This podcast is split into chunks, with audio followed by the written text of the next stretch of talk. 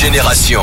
9h30 sur Génération, vous voulez savoir tout ce qui se passe dans le rap game, ça tombe bien, c'est le délire rap et on commence avec Booba qui pour la dixième fois de sa vie vient de se faire suspendre son compte Instagram, ça commence là quand même à faire beaucoup pour lui. Euh, on sait pas trop pour l'instant les raisons exactes de cette euh, suspension, même si bon j'ai ma petite idée, hein, on connaît on connaît Booba. Après ça va, il a toujours quand même son compte euh, son compte X son compte Twitter est toujours dispo, donc voilà il ne reste pas non plus coupé du monde. On continue avec Joker. Hier, c'était un petit peu sa journée, la Saint-Valentin, l'amour, tout ça. Joker connaît bien.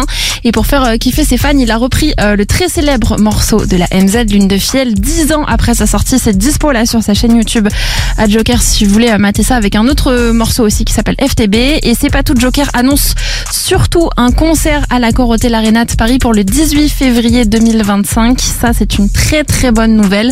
Et pour les intéressés, ça tombe bien, la billetterie est déjà ouverte directement sur le site de l'accord Arena. Du côté des States, dans ce Daily Rap, Yeet vient d'annoncer la sortie d'un tout nouvel album pour ce vendredi. Donc là, demain, c'est vraiment une annonce de, de dernière minute.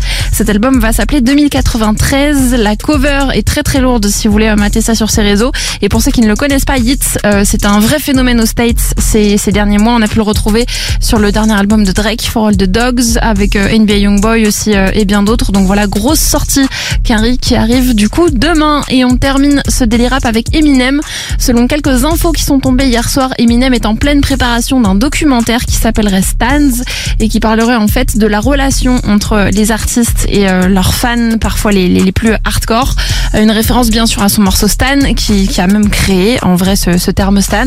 Euh, Pour l'instant c'est la seule info qu'on a. On sait qu'il qu'il est en train de produire du coup ce documentaire mais on n'a pas plus d'infos là-dessus. On vous tiendra bien évidemment au courant de tout ça dès qu'on en saura un petit peu plus sur génération.fr. Vous pouvez d'ailleurs là-bas retrouver toutes les autres actus là dès maintenant. La suite du son ça se passe avec Merveille Citadelle tout de suite.